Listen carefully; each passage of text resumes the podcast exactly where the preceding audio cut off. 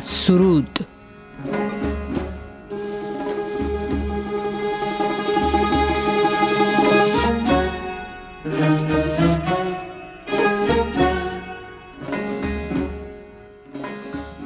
سلام عرض می‌کنم. خیلی خوشحالم از اینکه این تصنیف زیبا رو پخش کردین و من باز دوباره کلی برام خاطر انگیز بود و یاد گذشته های نچندان دوری البته افتادم.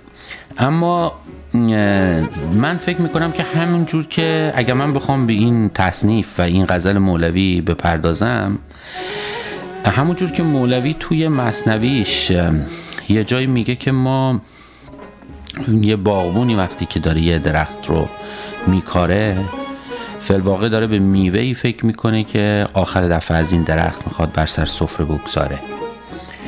و خیلی چیزا هست که ما از ابتدا به آخرش فکر می‌کنیم.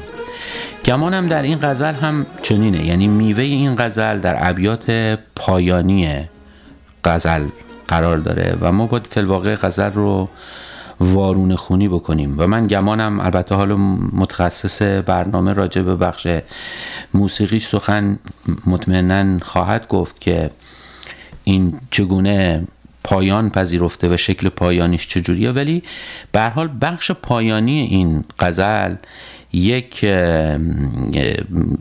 تمرکزی داره که اون تمرکز و اون اهمیت به خوبی می‌تونه بقیه غزل رو برای ما اگر این وارون خونی درش صورت بگیره انجام بشه. میگه آینه ای رنگ تو عکس کسی است. تو زهمه رنگ جدا بوده ای و به نظر می‌رسه که مولوی انسان رو یا انسان ایدئال خودش رو انسانی می‌دونه که آینه صفت زدوده شده از یه چیزایی و آمادگی پیدا کرده برای که نوری که از بیرون دریافت می‌کنه منعکس بکنه.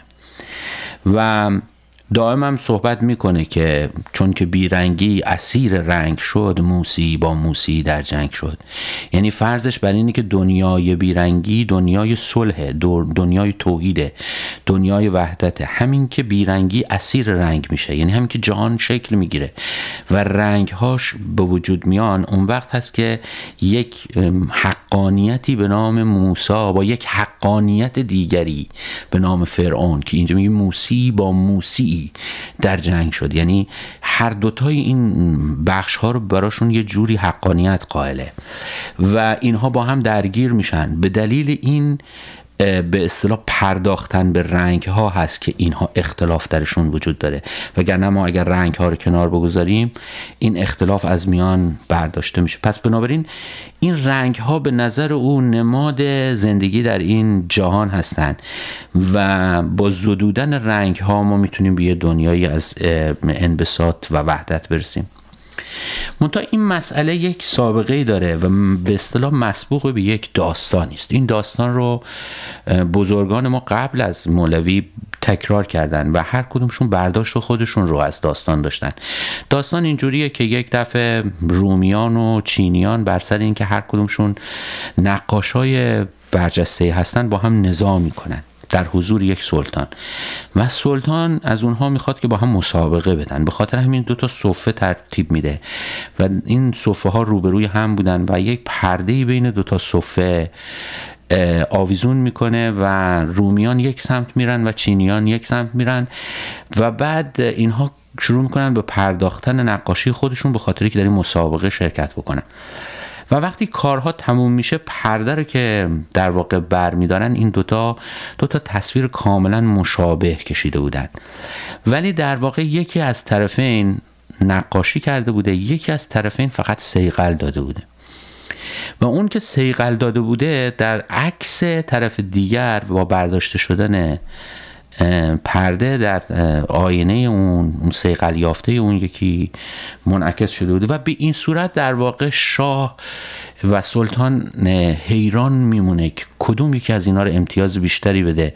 اون که با الوان و رنگ ها تونسته نقاشی برجسته تری بکنه یا اون که اینقدر تونسته فضای خودش رو سیقلی بکنه که تمام در واقع رنگ ها و جهان رو در اون منعکس بکنه. و حیران میمونه در در این قضیه. این داستان به شکل مختلفی نقل شده. قدیمی ترین روایتی که ما از این داستان داریم در احیاء علوم الدین امام محمد غزالی است که به عربی است و 150 سال بعد در هند این به فارسی هم ترجمه شده.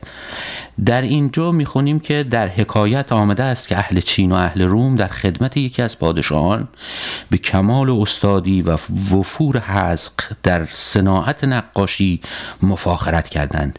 پس رأی, رأی پادشاه بر آن قرار گرفت که هر دو فریق صفه ای را نقش کنند. یک جانب اهل چین و یک جانب اهل روم. و پرده ای میان ایشان آویخته شود تا بر کار یکدیگر اطلاع نیابند و اهل روم از های غریب چندان جمع کردند که در شمار نیاید و اهل چین بی رنگ در رفتند و به روشن کردن و زدودن جانب خود مشغول شدند و چون اهل روم از نقاشی فارغ آمدند اهل چین دعوی کردند که ما نیز بپرداختیم. پادشاه تعجب فرمود که بیرنگ چگونه بپرداختند و چون این سخن با چینیان تقریر کردند ایشان گفتند که شما را بر کار احاطتی نیست پرده بر باید داشت تا صحت دعوی ما روشن شود. چون پرده برداشتند عجایب دستکاری رومیان با زیادت روشنی و درفشانی در جانب چینیان ظاهر شد. زیرا که بسیاری زدودن که از بسیاری زدودن چون آینه روشن گشته بود. پس جانب ایشان به سبب مزید صفا خوبتر نمود.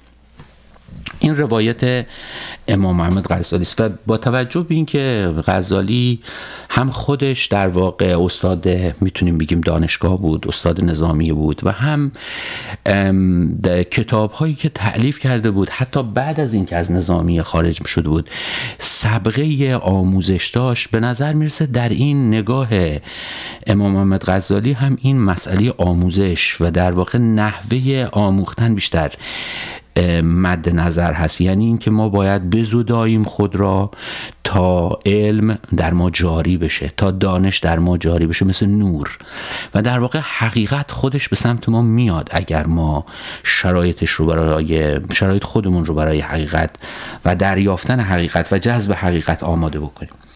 اما بعد از امام محمد غزالی می‌بینیم که این روایت در قطعه به نام فی حکمت و الموعظت از آقای انوری هم تکرار شده. انوری چنین میگه. میگه صفه ای را نقش می‌کردند. نقاشان چین بشنو این معنی که از این بهتر حدیثی نشنوی. اوستادی نیمه ای را کرد همچون آینه. اوستادی نیمه ای را کرد نقش مانوی. تا هر آن نقشی که حاصل باشدن در نیمه ای بینی در نیمه ای دیگر چو در وی ای برادر خیشتن را صفه ایدان همچنان. هم به سقفی نیک عالی هم به بنیادی قوی. باری ار آن نیمه پرنقش نتوانی شدن جهد آن کن تا مگر آن نیمه دیگر شوی. تو نگاه انوری که یک نگاه حکیمانه است. به این قضیه در واقع هیچ برتری برای اون نیمه سیقل یافته نیست. بلکه برعکس برتری برای اون نیمه رنگامیزی شده است. میگه اگر تو نمی‌توانی آن نیمه رنگامیزی شده باشی جهد کن تا لاعقل اون نیمه سیقل شده باشی. و بعدها ما می‌بینیم که در نگاه نظامی هم این مسئله مطرح میشه و به شکل رو در شرفنامه نظامی همین داستان رو ذکر می‌کنه ولی من به دلیلی که وقت ندارم توی برنامه و قطعه نظامی طولانی است اون رو نمی‌خونم. تا اینکه پس از نظامی سید مرتزا دایی حسنی رازی او هم این روایت رو نقل می‌کنه و همه اینها برداشت های خودشون دارن تا می‌رسیم به مولوی. در مصنوی داستان اینجوری نقل میشه. چینیان گفتند ما نقاشتر. رومیان گفتند ما را کر و فر. گفت سلطان امتحان خواهم در این که شماها کیست در دعوی گزین؟ بود دو خانه مقابل در به در زان یکی چینی ستد رومی دیگر. چینیان صد رنگ از شه خواستند شه خزینه باز کردن تا ستند. هر سباهی از خزینه رنگ ها چینیان را راتبه بود از عطا. رومیان گفتند نی لون و نرنگ در خور کار را جز دفع زنگ. در فرو بستند و سیغل می زدند همچو گردون ساده و صافی شدند. عکس آن تصویر و آن کردارها زد بر این صافی شده دیوارها. هرچ آنجا دید اینجا اینجا بهنمود. دیده را از دیده خانه می رو بود رومیان آن صوفیانند ای پدر بی ز تکرار و کتاب و بی هنر. لیک صیقل کرده‌اند آن سینه ها پاک از آز و بخل و کینه ها می‌بینیم که تو نگاه مولوی برتری در واقع با صیقله نه با رنگ. یعنی به نظر مولوی اینجوری میاد که اونها که صیقل میدن در واقع خودشون رو از بخل و آز و کینه پاک می‌کنن و وجود خودشون رو آینه می‌کنن برای که نه تنها بزرگی های خودشون بلکه بزرگی جهان رو بتونن در اون باستاب بدن.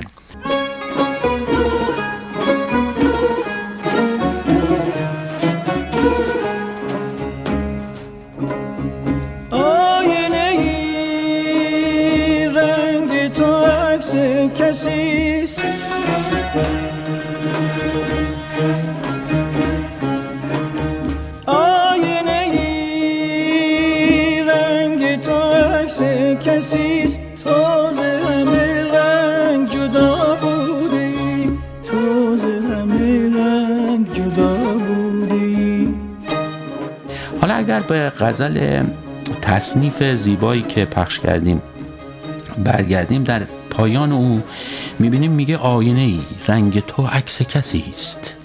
تو ز همه رنگ جدا بوده ای و این انسان سیقل یافته ای رو تصویر می‌کنه که اتفاقا رنگی نپذیرفته. اتفاقا شرکی بر دل او ننشسته. شبهی اگر وارد هست از ضعف چشم ماست. به خاطری که اون وجودش رو صافی کرده. او انسان ایدئال مولوی است که او انسان ایدئال.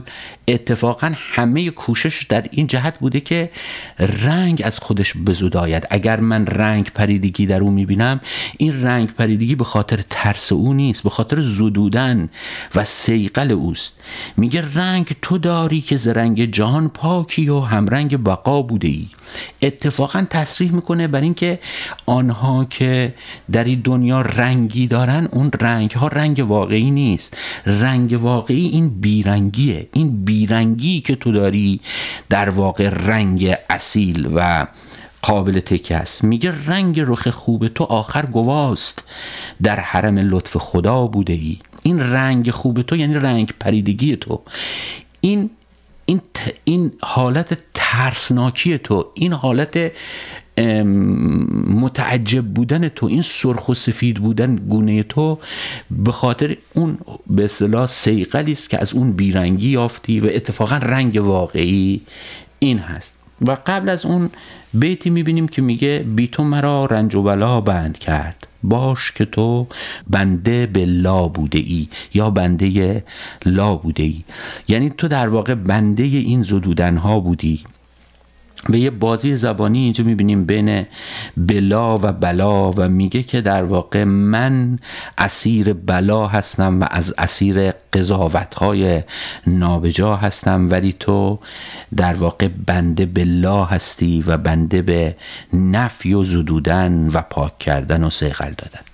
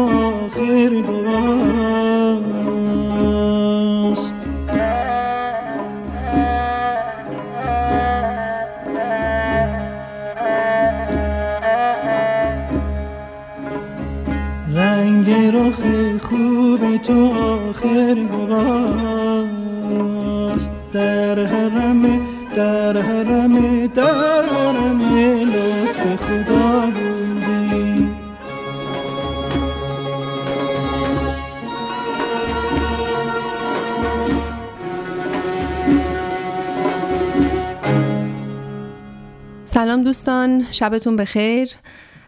خوشحالم دوباره به بهونه این بار یه تصنیف جانانه نوا در خدمتتون هستم. قطعی رو که شنیدیم تصنیفی که شنیدیم تنها تصنیف آلبوم نوا مرکب خانی هست ساخته استاد مشکاتیان با صدای استاد شجریان. یه تصویر کلی فقط من بگم از اینکه قطعی رو که ما, ما در واقع گلچین می‌کنیم و در موردش صحبت می‌کنیم یه قدری جفا می‌کنیم به کل اون آلبوم. از بابت اینکه اگه شنونده ها خاطرشون باشه سالیان پیش هم در این مورد صحبت می‌کردیم. حرف از این بود که یک آلبوم موسیقی رو شما قاعدتا مثل یک کتاب باید باش برخورد بکنید. بسته به اینکه خالق اون اثر چه تصویری تو ذهنش بوده ولی این آلبوم های اون سال های این استادها بزرگان همه مثل حالت کتاب بوده که از یه جایی دست شما رو می‌گرفتن یک یه سری قصه براتون می‌گفتن یه سری نرمتون می‌کردن گرمتون می‌کردن فضا سازی می‌کردن. غزل به غزل با تعمد شعرهایی که انتخاب می‌شده برای آوازها و اینکه کجا الان چارمزراب بیاد فضا عوض بشه. غمگین تر بشه شادتر بشه یا هرچی قشنگ شما باید همراه اون فضاسازی سیر می کردید تا برسید حالا به اون نقطه ای که آهنگساز تصمیم داره که حالا تصنیف رو به شما ارائه بده. حالا الان وقتشه که شعری رو که انتخاب کرده پایان دهنده تمام این کتابی باشه قصه ای باشه که براتون تا اینجا چیده. بعدم یه حالت دیگه اینه که همینجا یه پرانتز رو صحبت خودم باز بکنم این که یه سری آلبوم ها می‌تونن مثل کتاب های داستان کوتاه باشن. هر قطعه ای برای خودش مجزاست که این روزها خیلی این رو بیشتر می‌بینیم. بابت اینکه اون بست بین قطعات که عمدتا در موسیقی ایرانی با آواز و جواب آواز اتفاق میفته چون کار پیچیده و نیاز به دانش بالا و جامعی داره و معمولا تو شکل بداه نوازی خودش رو نشون میده و کار هر کسی نیست. ازش تفره میرن و نهایتا بیشتر داستان کوتاه در میاد آلبوم های موسیقی این روزها. این تصنیف قسمتی از یک کتابیه. ما حالا ازش کندیم داریم فقط در مورد اون حرف می‌زنیم. مهمه که بدونیم که شعرهای قبل از این هم همه با یک دلتنگی و یک استقاسه ای از نرسیدن دست به یار و دور بودن و ما چقدر ما گدایان خیل سلطانی ما دوریم است و ما چقدر مشتاق به دیدنت هستیم و با همون فضا میاد دو غزل از سعدی خونده میشه و اگرم که دوستان یادشون باشه صحبت هایی که دفعه پیش می‌کردیم در مورد فضا سازی که با استفاده از دستگاه های مختلف موسیقی ایرانی میشه کرد. این آلبوم یکی از نابترین هاست بابت اینکه توی یه آلبوم دور می‌زنن از نوا شروع می‌کنن میرن شور و بیات ترک و حتی سگاه و نهایتا هم دوباره به نوا. این تصنیف الان آخر این قصه است. شعری که انتخاب شده به هر حال تو همون حال هوای دست من به تو نمی‌رسه و و اینکه در نبود ما در ندید ما حالا احوال شما چطوره و خوشی و من چقدر از تو دورم و این صحبت هاست. و فضایی هم که شروع این تصنیف موسیقی در واقع تولید می‌کنه یک حال تعلیق و انتظاری رو به وجود میارن با یک ریز متمادی که حالا الان با هم میشنویم. ببینید که شما برای اینکه آماده داره می‌کنه شنونده رو که یه سری حرف و گلایه رو در مورد اینکه جان جهان دوش کجا بوده ای بعد حالا خودش دل خودش رو آروم می‌کنه میگه نی غلطم در دل ما بوده ای بعد شروع می‌کنه گلایه کردن که من بی تو حالم چطور بوده؟ تو چقدر بی من بهت خوش میگذشته؟ تو این فضا هنوز همه چی گلایست و شکوه است. ببینید که این اولش با این ریزی که اون نوت رو متمادی نگه میدارن چه حس تعلیق یا انتظاری به وجود میاد. و بعد یه سوال جوابی بین خود سازها با هم پیش میاد. اول یه جمله کوتاه بعد جمله بلند.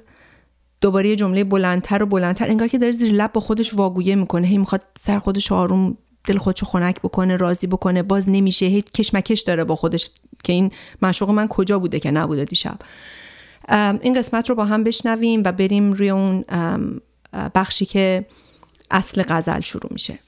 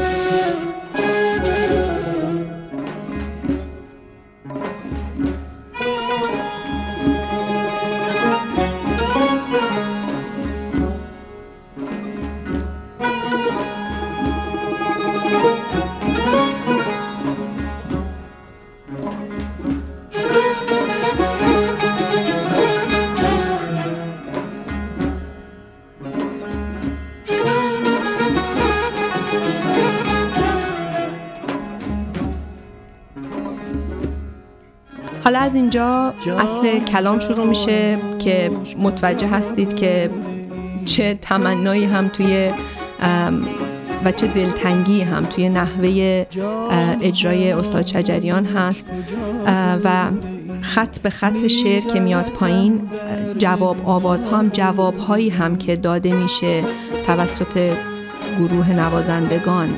به خواننده باز هم همه همون فضای گله و شکایت رو تشدید می‌کنه یا دوباره تکرار می‌کنه. تا جایی که یا می‌تونید به این دقت بکنید حالا الان اینجایی که داره الان اعتراض می‌کنه که آه که من دوش چه سان بودم آه که تو دوش کرا بوده. یه ذره جرأت می‌کنه صداش یه ذره میاره بالا روی یه اوجی میگه که حالا احوال من ببینید چطور دیشب بوده. باز دوباره کوتاه میاد میگه تو حالت چطور بوده دیشب؟ تو تو چه شرایطی بودی؟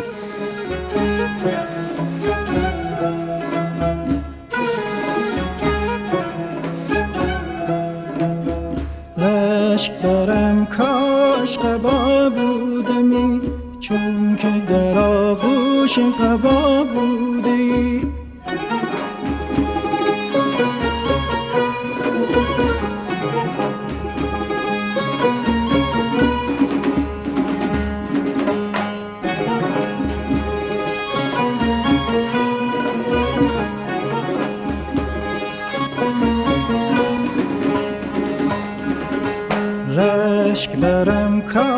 قبا بودمی چون که در آغوش قبا بودی. این جمله رو حالا دقت بکنید ببینید که داره زهره ندارم که بگویم تو را. یه ذره به خودش جرأت میده یه قدری از یه گوشه‌ای که تا یه حدی نزدیکتر به اوج میشه استفاده می‌کنه که شدت دلخوریش رو اینجوری به گوش برسونه که انقدر من حتی میترسم و جرأت ندارم که نمی‌تونم حتی بگم که تو بی من کجا بودی چیکارا داشتی می‌کردی. ولی باز کوتاه میاد نهایتا همه اینها فرود میاد به همون نوت و به همون پایه‌ای که فضای اصلی نوای این تصنیف رو می‌سازه. همه این اتفاقا میفته همه جواب ها تو گلایه‌ست و شکایته تا اینکه می‌رسیم به این بیتی که آینه‌ی رنگ تو عکس کسی است. و دقت بکنید ببینید که الان جوابی که گروه موسیقی به خوندن به این بیت میده چقدر فضاش فرق داره با تمام این گلایه هایی که تا به حال داشتن می‌کردن. دف محکمتر وارد عمل میشه فضا خیلی پرقدرتتر و شاد و شنگولتر جواب داده میشه. آینه رنگ تو عکس کسیست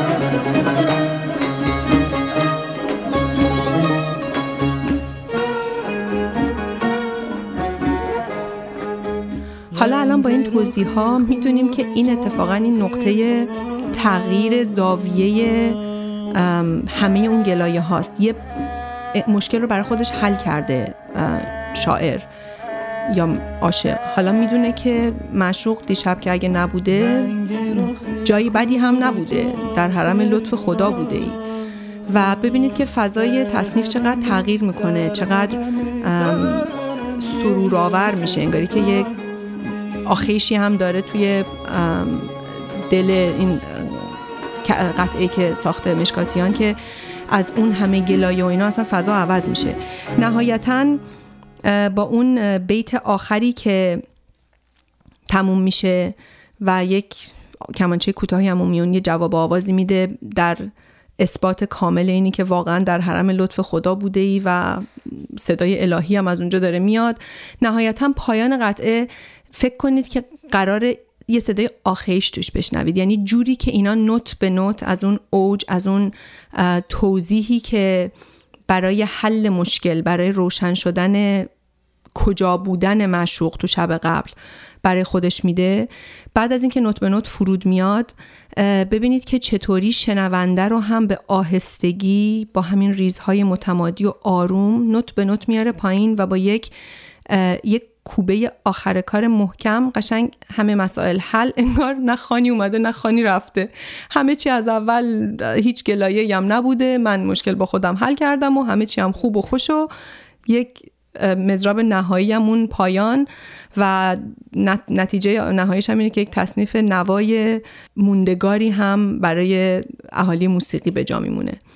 فقط یه توضیحی من بدم این که خیلی ها اعتراضی که سالیان پیش بود که این تصنیف اصلا به قدرت کارهای دیگه مشکاتیان و قدرت این آوازهای این آلبوم نیست. بابت اینکه این آواز توی یه جمع خصوصی توی فضای خیلی خاص رفاقتی حتی ضبط شده و وقتی دیدن خیلی کار خوبی بوده یه پیش درآمدی و یه تصنیفی هم ساختن براش به هم وصل کردن و یه آلبومش کردن.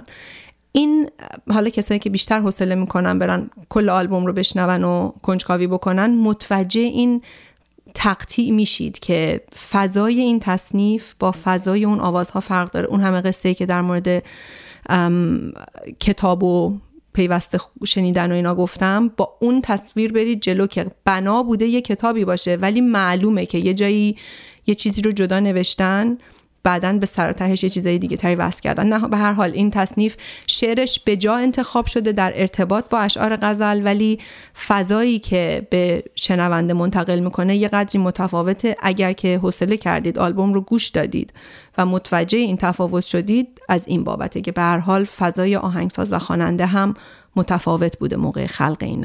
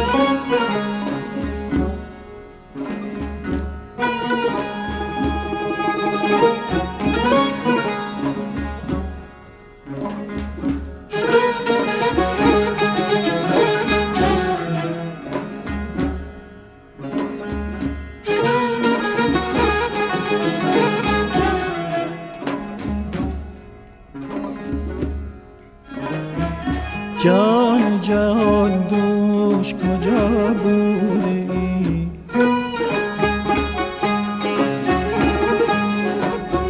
جان جان دوش کجا بوده ای؟ می غلطم بر دل ما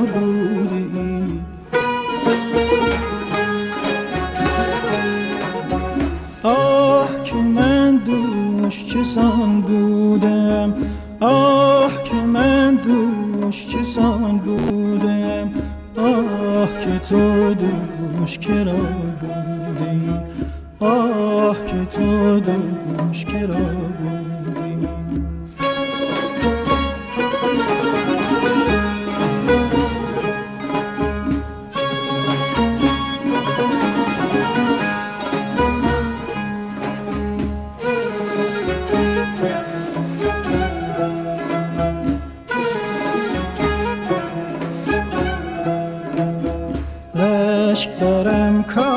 کاش قبا بودمی